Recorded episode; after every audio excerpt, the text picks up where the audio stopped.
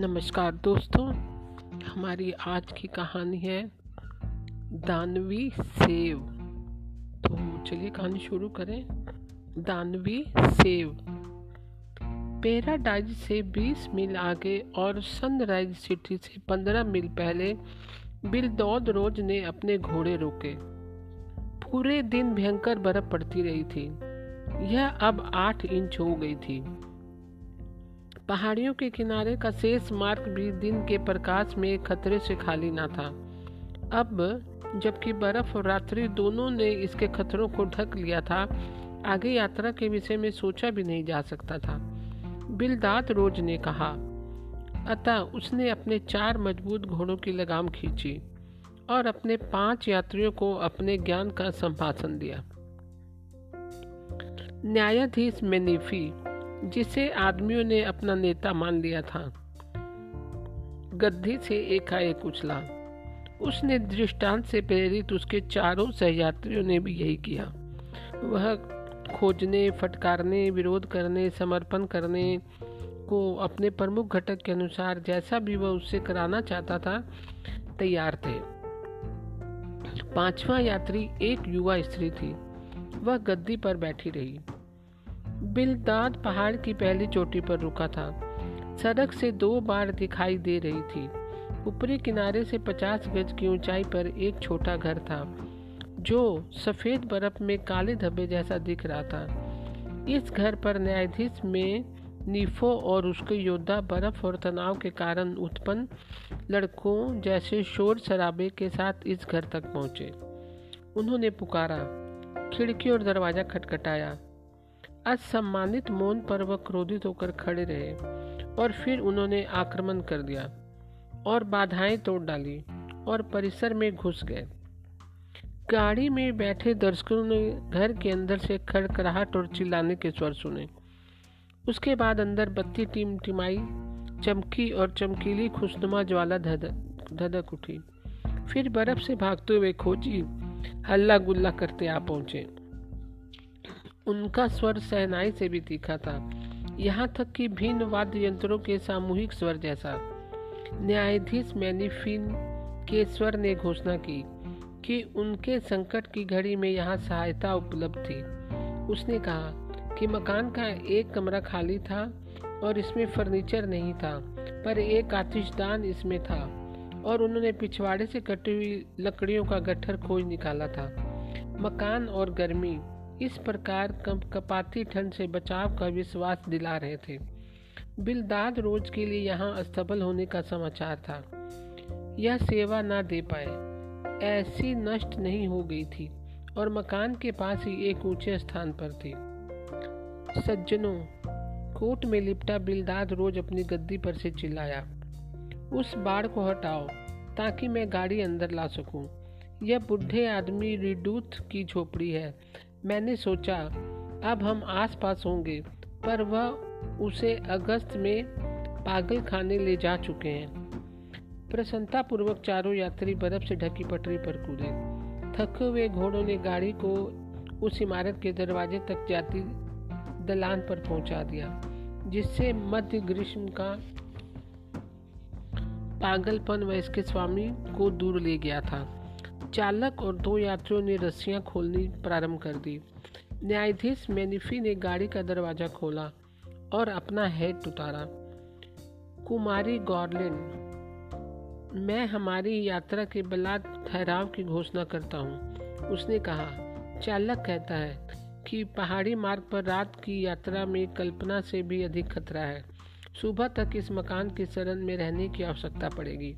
मैं क्षमा चाहता हूँ। कि आप यहाँ की क्षणिक असुविधाओं के अतिरिक्त अन्य किसी का भय अनुभव नहीं करेंगी। मैंने व्यक्तिगत रूप से घर का निरीक्षण किया है और पाया है कि कम से कम खराब मौसम से बचने के यहाँ साधन है। जितना अधिक संभव होगा, आपको उतनी सुविधा दी जाएगी। अनुमति दें कि मैं आपके उतरने में सहायता लूँ। न्यायाधीश के बगल में एक यात्री आ गया, जिसका नाम डन बूढ़ी था। और वह अधिक मायने नहीं रखता था। मात्र पैराडाइज से सनराइज सिटी तक की यात्रा में किसी को नाम की थोड़ी ही या बिल्कुल ही नहीं आवश्यकता थी। फिर भी, जो न्यायाधीश मेडिसन एल मेनिफी के साथ सम्मान बांटना चाहता था, उसे नाम की कील की आवश्यकता थी, जिस पर प्रसिद्ध माला टांग सकती है, इस प्रकार वह बोला। अनुमान लगाए, श्रीमती मेकफरलेड की। आपको इस यान से उतरना पड़ेगा। यद्यपि वह मकान पामर हाउस नहीं है, पर बर्फ़ पड़ रही है। और जब आप यहाँ से जाएँगी तो वह छोटी मोटी चमचों के लिए आपकी तलाशी नहीं लेंगे। हमने आग जला ली है, और हम चूल्हों को भी आपसे दूर रखेंगे। चूहों को भी आपसे दूर रखेंगे। दो यात्रियों में से एक पवन चक्की वाला आदमी बर्फ़ आदमी जो बर्फ़ घोड़ों और बिलदाद रोज की व्यंगात्मक आज्ञाओं से जूझ रहा था अपने स्वैच्छिक कर्तव्यों के घेरे में से ज़ोर से चिल्लाया कहो तुम में से कोई कुमारी सोलोमन को घर के अंदर ले जाएगा? यह पुनः लिख यह पुनः लिखने की आवश्यकता है कि पेराडाइज से सनराइज सिटी तक की यात्रा में उचित नाम व्यर्थ है। जब न्यायाधीश मेनीफी जिसे सफ, उसके सफ़ेद बालों और दूर दूर तक फैली प्रसिद्धि ने ऐसा करने की अनुमति दी हुई थी। ने महिला यात्री को स्वयं का परिचय दिया।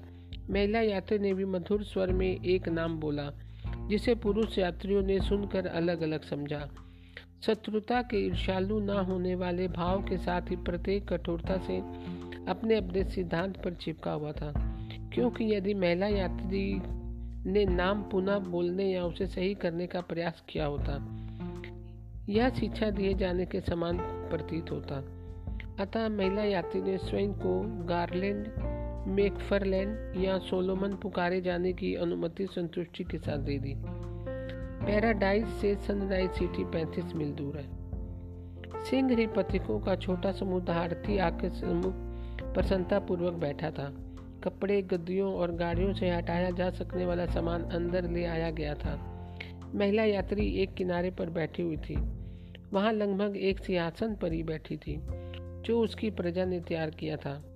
वह गद्दियों पर बैठी थी और एक खाली बक्से और ड्रम से टेक लगाई थी।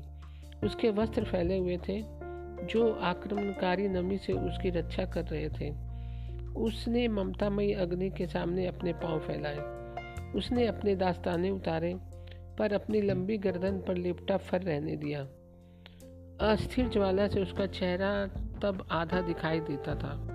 जब फर आधा नीचे खिसक जाता था, यह एक युवा चेहरा था। पूरी तरह स्त्रित्व सांचे में स्पष्ट ढला हुआ और सौंदर्य के चुनौती न दे सकने योग्य विश्वास से शांत पुरुष उसे प्रसन्न रखने और आराम देने का प्रयास कर रहे थे। वह इसे स्वीकार करती प्रतीत होती थी। बाहर हवा शक्तिपूर्वक दहाड़ी। दरारों में से महीन बर्फ़ छन कर आ रही थी। शीत ने छहों को जकड़ लिया था। उस रात उनमें एक विजेता का अभाव न था। न्यायाधीश मैनिफी तूफ़ान का अधिवक्ता था। मौसम उसका ग्राहक था। उसकी प्रसन्न चित्तता सबको सप्रेषित हो रही थी। इस आशावाद में अपना हिस्सा और जोड़े को प्रत्येक तत्पर था। यहाँ तक कि महिला यात्री भी ऐसे ही अभिव्यक्ति करने लगी। मैं सोचती हूँ यह बहुत आकर्षक है। उसने अपने खनकते हुए मध्यम स्वर में कहा बीच बीच में कोई ना कोई यात्री उठता और हास्य भाव से कमरे में खोज करने लगता। बूढ़े आदमी रिडूत के यहाँ निवास करने के थोड़े प्रमाण थे। बिलदौद रोज से इस पूर्व साधु का इतिहास सुनने को कहा गया। अब चूँकि चालक के घोड़े आराम से थे और यात्री भी ऐसे ही प्रतीत होते थे, वह शांति अनुभव करने लगा।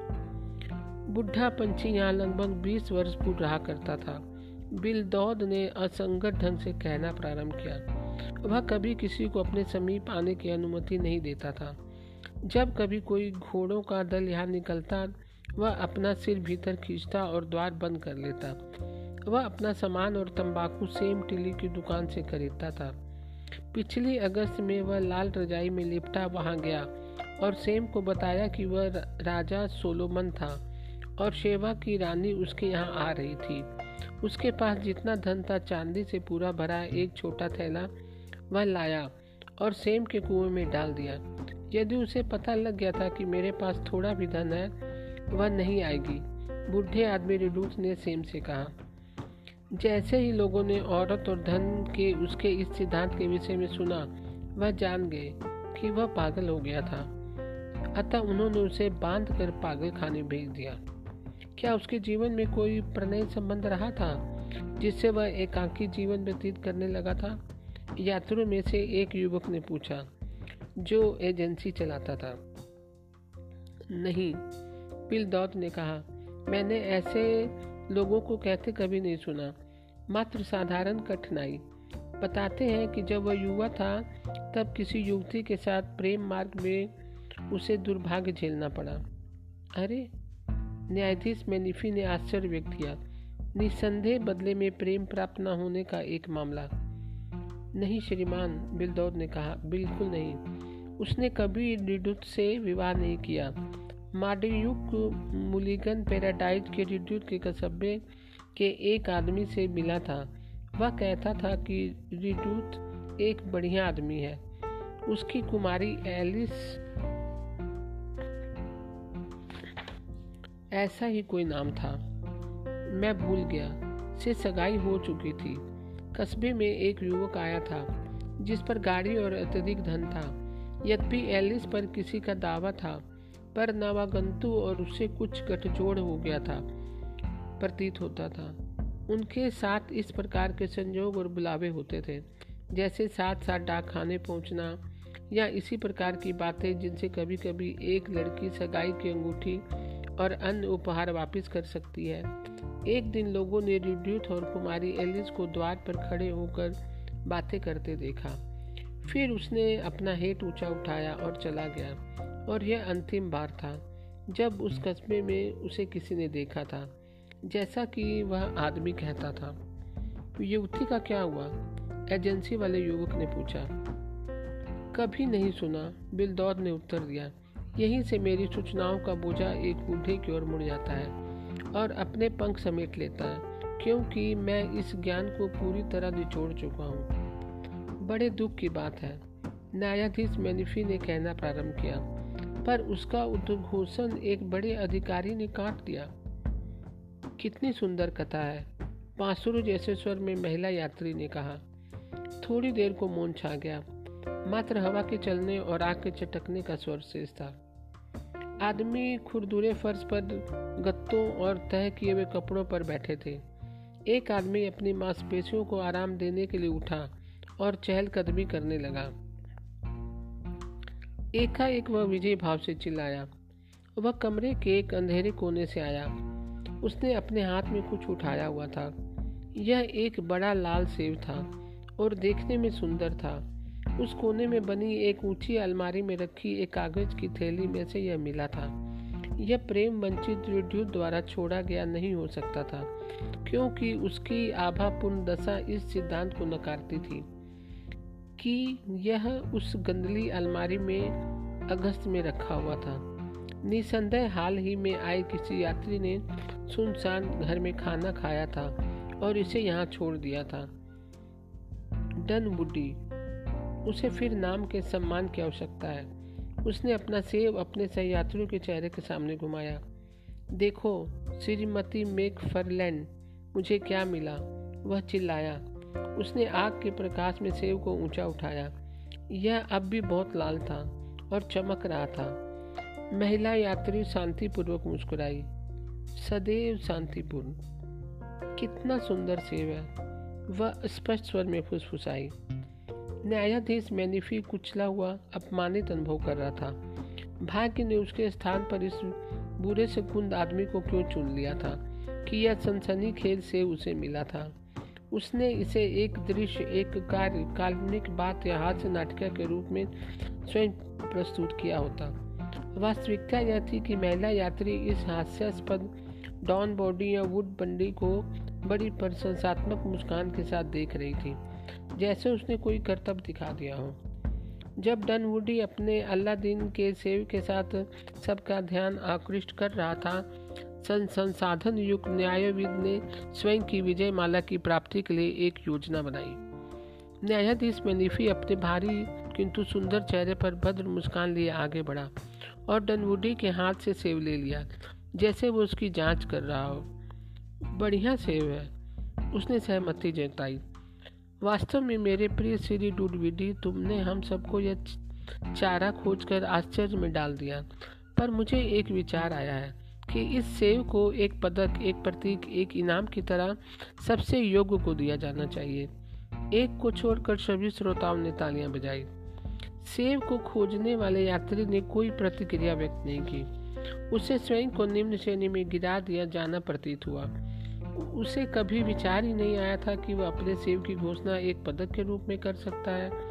उसका इरादा था कि जब इसे वितरित कर खा लिया जाएगा, वह इससे बीजों को माथे से लगाएगा और उनके नाम अपने परिचित युवतियों के आभार आधार पर रखेगा। एक का नाम वह श्रीमती मेकफरलैंड रखने जा रहा था। पहला बीज जो गिरता, पर अब बहुत देर हो चुकी थी। सेब आधुनिक युग में निम्न श्रेणी में रखा जाता है। न्यायाधीश मैनिफी ने कहा, वास्तव में यह व्यावसायिक से इतना जुड़ गया है कि सब फलों की श्रेणी में कठिनाई से ही इसे रखा जा सकता है। पर प्राचीन युग में ऐसा नहीं था। बाइबल के ऐतिहासिक और पौराणिक अध्याय ऐसे परमाणु से भरे पड़े हैं कि सेब फलों का राजा था। हम आज भी किसी बहुमूल्य वस्तु के वर्णन हेतु इससे संबंधित मुहावरों का प्रयोग करते हैं। किसी भी अन्य वृक्ष या लता के उत्पादन का प्रयोग उपमा देने में इतना अधिक नहीं हुआ है। मुझे आपका ध्यान सेव के प्राचीन सम्मान के उस विस्तृत और महत्वपूर्ण दृष्टांत की ओर आकृष्ट करने की आवश्यकता नहीं है। जब हमारे प्रथम माता पिता ने इसे खाया था और मनुष्य अपनी अच्छाई और पूर्णता की स्थिति से गिर गया था, ऐसे सेब शिकागो बाज़ार में साढ़े तीन डॉलर प्रति पेटी के मूल्य में मिल जाते हैं, पवन चक्की वाले आदमी ने कहा। अब मैं जो प्रस्ताव रखने जा रहा हूँ, न्यायाधीश मेनिफी की अर्थपूर्ण मुस्कुराहट के साथ बीच में व्यवधान डालने वाले की ओर देखते हुए कहा, वह यह है कि हमें सुबह तक यहाँ रहना ही है। हमें गर्म बनाए रखने के लिए बहुत लकड़ियाँ हैं। हमारी अगली आवश्यकता है कि समय धीरे धीरे व्यतीत ना हो। अतः जितना बढ़िया हम अपना मनोरंजन कर सकते हो, करें। मेरा प्रस्ताव है कि इस सेव को हम कुमारी गॉर्लैंड के हाथ में रखते हैं। यह अब फल नहीं। अपितु, जैसा मैंने कहा कि एक इनाम, एक पदक और एक महान मानवीय विचार का प्रतिनिधित्व करता है। कुमारी गार्डन स्वयं अब अब एक व्यक्ति होना बंद कर देगी, थोड़े समय के लिए। वह स्त्री वर्ग को प्रदर्शित करेगी। हृदय और मस्तिष्क मुझे कहना चाहिए। ईश्वर के सृजन की उत्कृष्ट कृति। इस वेश में वह अग्रिम प्रश्न का न्याय और निश्चय करेंगे। किंतु कुछ क्षण पूर्व हमारे मित्र श्री रोज ने इन, इस आवास में पहले रहने वाले के जीवन की प्रेम कथा के विषय में हमें मनोरंजक पर छिन्न भिन्न चित्रित किया है। थोड़े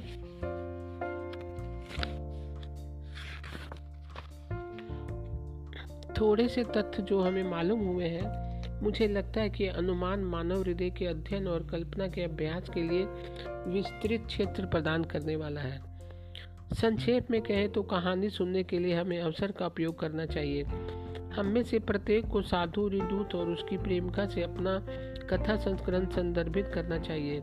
वहाँ से प्रारंभ करें, जहाँ से श्री रोज का वर्णन समाप्त होता है। द्वार पर प्रेमियों के विच्छोह से यह सोचा जाना चाहिए कि आवश्यक नहीं कि युवती रिडूत के साधु बनने और पागल हो जाने की दोषी थी।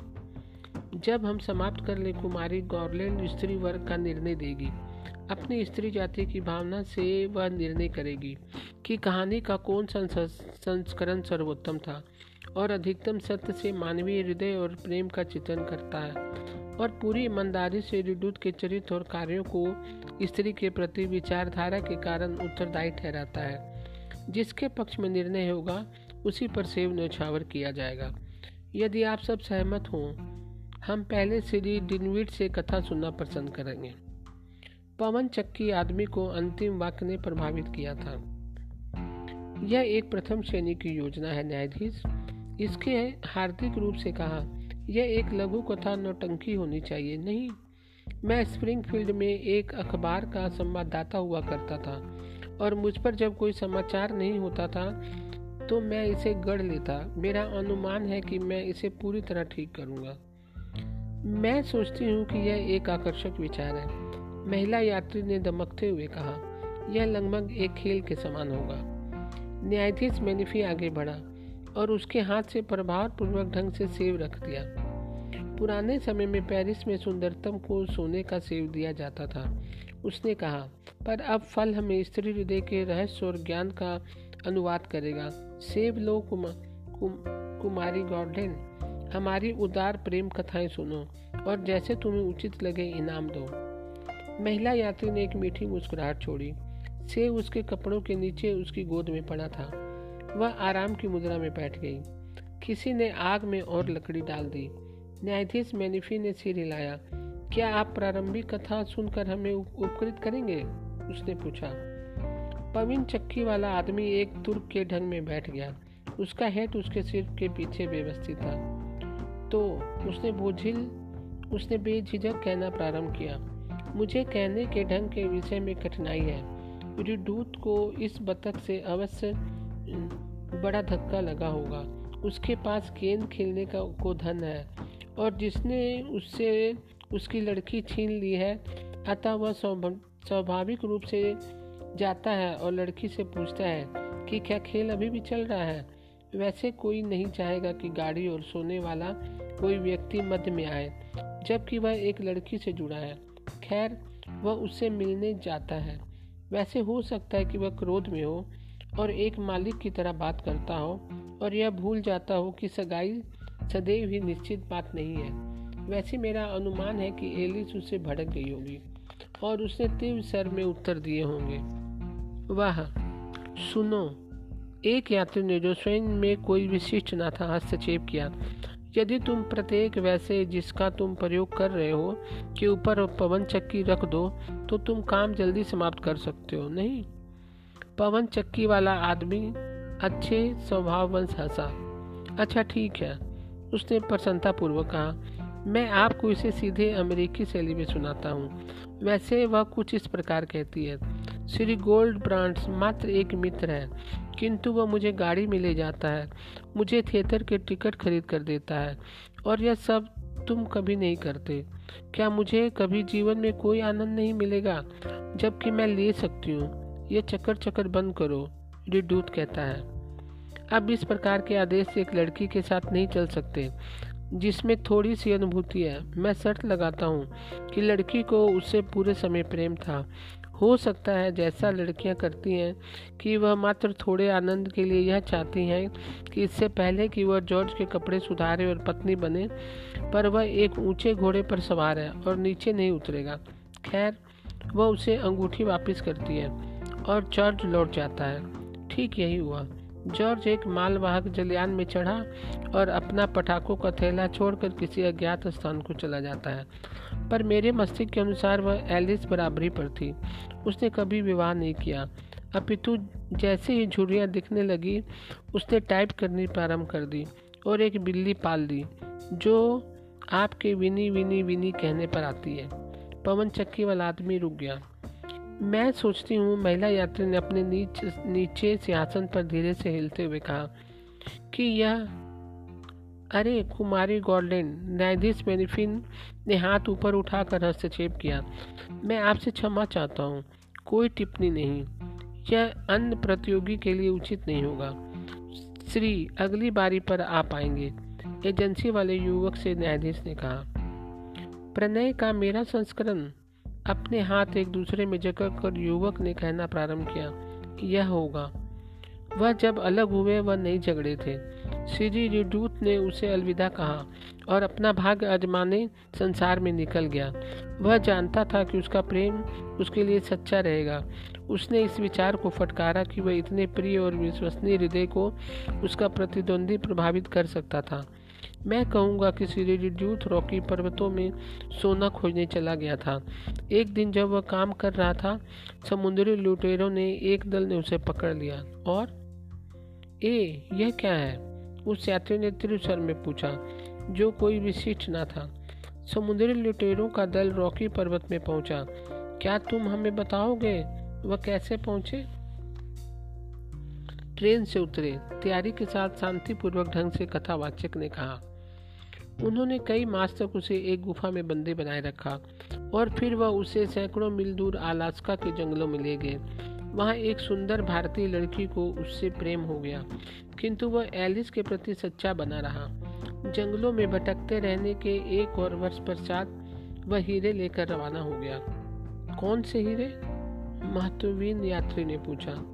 वह वाले जिन्हें काठी बनाने वाले ने पेरू के मंदिर में उसे दिखाए थे। जब वह घर पहुँचा, एलिस की माँ रोती उसे विलो वृक्ष के नीचे स्थित एक टीले पर ले गई। जब तुम गए, उसका दिल टूट गया था। उसकी माँ ने कहा, और मेरे प्रतिद्वंदी चेस्टर मैकिन टोस का क्या हुआ? श्री रिड्यूट ने एलिस की कब्र पर दुखी होकर झुकते हुए कहा। जब उसे पता लगा कि एलिस के हृदय में तुम थे, वह धीरे धीरे सूखता चला गया। और बाद में उसने ग्रांड रेपिड्स में फर्नीचर की दुकान खोल ली बाद में हमने सुना कि साउथ बैंड में उसे एक क्रोधित जानवर ने काट लिया था, जिससे उसकी मृत्यु हो गई थी। वह वहाँ सब समाज के दृश्य विस्मृत करने गया था। इसी के साथ ही रिड्यूट ने मनुष्यता का चेहरा देखा और साधु हो गया, जैसा हमने देखा है। मेरी कथा में साहित्यिक गुण का अभाव हो सकता है, एजेंसी वाले युवक ने कहा। पर मैं जो दिखाना चाहता हूँ वह यह है कि युवती सच्ची थी। वह सच्चे प्रेम की तुलना में धन की चिंता नहीं करती थी। मैं स्त्रियों की इतनी प्रशंसा और उन पर इतना विश्वास करता हूँ कि कोई कोई बुरी बात उनके विषय में सोच भी नहीं सकता। कथावाचक रुक गया उसने कंखियों से उस कोने की ओर देखा, जहाँ महिला यात्री बैठी हुई थी। अगला निमंत्रण न्यायाधीश मैनिफी ने बिलदौद रोज को ही दिया। कि वह निर्णय के सेव की प्रतियोगिता में अपनी कथा का अनुदान करे। चालक का निबंध संक्षिप्त था। मैं उन भेड़ियों में से नहीं हूँ, जो जीवन की विपत्तियों के लिए सदैव औरतों को दोष देते हैं। कथा के विषय में न्यायाधीश जो आप कहते हैं, मेरे प्रमाण इस प्रकार है। रिड्योत को आलसीपन और पीने की लत से कष्ट था। यदि उसने एलिस को अंगूर की लता के झूले में झुलाया होता तो सब ठीक हो गया होता। आप जिस स्त्री को चाहते हैं, उसके लिए निश्चित ही कष्ट उठाने पड़ते हैं। यदि तुम मुझे पुनः चाहो तो बुला भेजना। रिड्यूत अपना स्टेटसन हैट उठाकर कहता और चला जाता। उसने इस अभिमान कहाँ होगा? पर यह आलस्य का दूसरा नाम है। कोई और, कोई औरत किसी आदमी के पीछे भागना पसंद नहीं करती। उसे स्वयं वापस आने दो। लड़की कहती है मैं मैं बंधन, बंधने वाली हूँ। ऐसा वह धनी लड़के से कहती है। और फिर कोरे पन्नों के किताब वाले आदमी के लिए खिड़की से बाहर झांकते हुए अपना समय व्यतीत करती है। मेरा सोचना है कि रिड्यूट नौ वर्ष तक उससे आशा करता था कि वह पत्र भेजेगी और उसे क्षमा मांगेगी, किंतु ऐसा नहीं करती। यह खेल नहीं चलेगा। रिड्यूट कहता है और वह साधु व्यवसाय में चला जाता है और दाढ़ी उगा लेता है। हाँ आलस और दाढ़ी ने यह सब किया। वह साथ साथ थे। तुमने कभी बालों और दाढ़ी वाले आदमी को किसी को आकर्षित करते सुना है? नहीं। मालबोरो के राज्याधिकारों को देखो। क्या वह दाढ़ी और लंबे बाल रखता है? अब इस एलिस ने कभी विवाह नहीं किया। मैं शर्त लगाता हूँ, यदि रिट्यूट ने किसी और से विवाह किया होता तो वह भी कर लेती, पर उसने कभी नहीं किया था। उसके पास ऐसी वस्तुएँ थे जिसे प्रिय यादगार कहते हैं। और हो सकता है कि वह खेल में खाली हाथ रही। मैं रिडूत द्वारा नाई की दुकान और स्वच्छ कमीज त्याग दिए जाने के पीछे किसी औरत को दोष नहीं दूँगा। अगली बारी उस यात्री की आई जो विशिष्ट नहीं था। हमारे लिए अनाम व पैराडाइज से सनराइज सिटी तक की यात्रा करता था। अग्नि का प्रकाश यदि मध्यम नहीं हो जाता, तब उसे आप न्यायाधीश के बुलावे का उत्तर देते देखते एक दुबली आकृति जो गंदले भूरे वस्त्रों में थी और वह मेढक की तरह बैठा हुआ था। उसके हाथ उसकी टांगों के गिर लिपटे थे और उसकी ठोड़ी उसके घुटनों पर टिकी थी। चिकन बॉल, लंबी नाक, मुँह के कोने तंबाकू से रंगे हुए थे। मछली जैसी आँखें और घोड़े की नाल से टंकी हुई टाई। उसने प्रारंभ किया। अभी तक सब गलती पर थे। क्या? बिना नारंगी फूलों के प्रणय। द्वार पर जहाँ से उनका विछो हुआ था, वहाँ से लूँ, ठीक है? तुम्हें मुझसे कभी प्रेम नहीं था, रिड्यूट कहता है। अन्यथा तुम्हारे लिए आइसक्रीम खरीदने वाले आदमी से तुमने कभी बात न की होती। मैं उसकी घृणा करती हूँ, वह कहती है। मैं उसकी गाड़ी से घृणा करती हूँ। वह जो मुझे लेस लगे गिफ्ट के बक्से में मीठी क्रीम भेजता है, उससे घृणा करती हूँ। मैं अनुभव करती हूँ कि मैंने हृदय तक उसे खंजर भोग दिया हो, होता। जब उसने मुझे एक ठोस लॉकेट जो किनारे पर रत्नों और मोतियों के बेल वाला था भेजा था। उसके साथ जाना, यह मात्र तुम हो, जिससे मुझे प्रेम है। क्या तुमने पूर्व अरोरा में मुझे पत्र डाले? कृपया यदि तुम चाहो तो उससे मित्रता कर सकती हो। मेरा विचार त्याग दो। जाओ और जाकर अपने मित्र से और और अधिक घृणा करो। मेरे लिए एवेन्यू बी पर निकर्सन लड़की है च्विंगम है और ट्राली की सवारी। उस रात जॉन डब्ल्यू क्रिसस आता है। क्या? आँसू? वह अपने मोतियों की पिन व्यवस्थित करते हुए कहता है, तुमने मेरा प्रेमी भगा दिया। सुबुकती हुई एलिस कहती है, मैं तुम्हें देखने से भी घृणा करती हूँ। तब मुझसे विवाह कर लो। हेनरी क्लेसविल लिखता हुआ जॉन डब्ल्यू कहता है, क्या? वह रोने लगती है, तुमसे विवाह कर लो? कभी नहीं। जब तक कि यह सदमा न बीत जाए और मुझे थोड़ी खरीदारी भी करनी है। और तुम विवाह का पंजीकरण भी करा लेना। अगले घर में टेलीफोन है। यदि तुम लिपिक से बात करना चाहते हो तो। कथावाचक रुका। क्या उनका विवाह हुआ? उसने पुनः कहा, और अब मैं बूढ़े लड़के के दूध पर आता हूँ। यही आप सभी मेरे सिद्धांत के अनुसार गलत थे। वह साधु कैसे बना? एक कहता है आलस, एक कहता है पछतावा, एक कहता है पीने की लत। मैं कहता हूँ, यह औरत ने किया। बूढ़े आदमी जब इतनी आयु का है, वक्ता ने बिलदाद रोज की ओर मुड़ते हुए पूछा, मैं कहूँगा लगभग पैंसठ वर्ष। ठीक है, उसने यहाँ बीस वर्ष तक अपनी साधु की दुकान चलाई। मान लो जब द्वार पर उसने अपना हेट उतारा था, वह पच्चीस वर्ष था, वर्ष का था। इससे उसके पास बीस वर्ष शेष रहते हैं। उसने यहाँ कहाँ खर्च किए? मैं आपको अपना विचार बताता हूँ। दो पत्नियों के विषय में। मान लो एक मोटी गोरी औरत सेंट जो में थी और गहरी रंगत भूरे बालों वाली सिकलैंड पहाड़ी पर और सोने के दांतों वाली का घाटी में। रिड्यूत के मामले गड़बड़ा गए और उन्होंने उसे सड़क पर निकाल दिया। साधु व्यवसाय पूर्ण नहीं है और स्टेनोग्राफर उससे काम करने के लिए कभी आवेदन नहीं करती। तुमने मुझे बताया है कि उन्होंने बुढ़े सूट को मात्र इसलिए इस मकान के बाहर फेंक दिया क्योंकि वह कहता था कि वह किंग सोलोमन है। वह सोलोमन था। यही सब मेरा कहना है। मेरा अनुमान है कि इससे कोई सेव नहीं मिलता। यह इनाम पाने योग्य नहीं लगती। कथाओं पर टिप्पणी के विरोध में न्यायाधीश मैनिफी द्वारा रखी गई आलोचना के संदर्भ में सभी मौन थे और यात्री जो विशिष्ट ना था, निष्कर्ष निकाल चुका था। तब प्रतियोगिता के संयोजक ने अपना गला साफ़ किया और इनाम के अंतिम प्रविष्ट प्रारंभ की।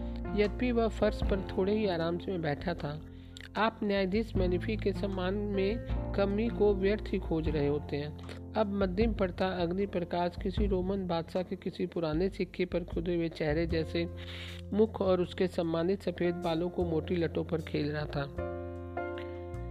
एक औरत का हृदय, उसने सब किंतु तरंगित स्वर में कहना प्रारंभ किया। कौन इसकी गहराई नापने की आशा कर सकता है? आदमी की इच्छाएँ और रास्ते भिन्न हैं। मैं सोचता हूँ कि सभी औरतों के हृदय समान ताल और प्रेम के पुराने समान सुर पर धड़कते हैं। प्रेम, जिसका तात्पर्य एक औरत के लिए बलिदान है, यदि वह नाम के योग्य है। कोई सोना या उच्च स्थान उसके स्वाभाविक समर्पण से भारी नहीं बैठता। सज्जनों, मुझे कहना चाहिए, मेरे मित्रों बनाम प्रेम का मामला कहाँ गया? फिर भी कटघरे में कौन है? रिड्यूत नहीं, क्योंकि वह दंडित किया गया है। वह अमर भावनाएँ भी नहीं, जो हमारे जीवन को देवदूत के आनंद से लपेट देती हैं। तब कौन? आज की रात्रि हम में से प्रत्येक उत्तर देने को यहाँ न्यायालय में उपस्थित है कि उसके सीने में योद्धा शक्ति या अंधियारावास करता था। हमारा निर्णय करने को स्त्री वर्ग अपने सुंदरतम पुष्प के रूप में यहाँ बैठा है। उसके हाथों में इनाम है। एक प्रकार से महत्वहीन, पर हमारे उदार प्रयासों द्वारा जीतने योग्य है, जिसमें स्त्री निर्णय के इतने योग्य प्रतिनिधित्व को सहमति होगी।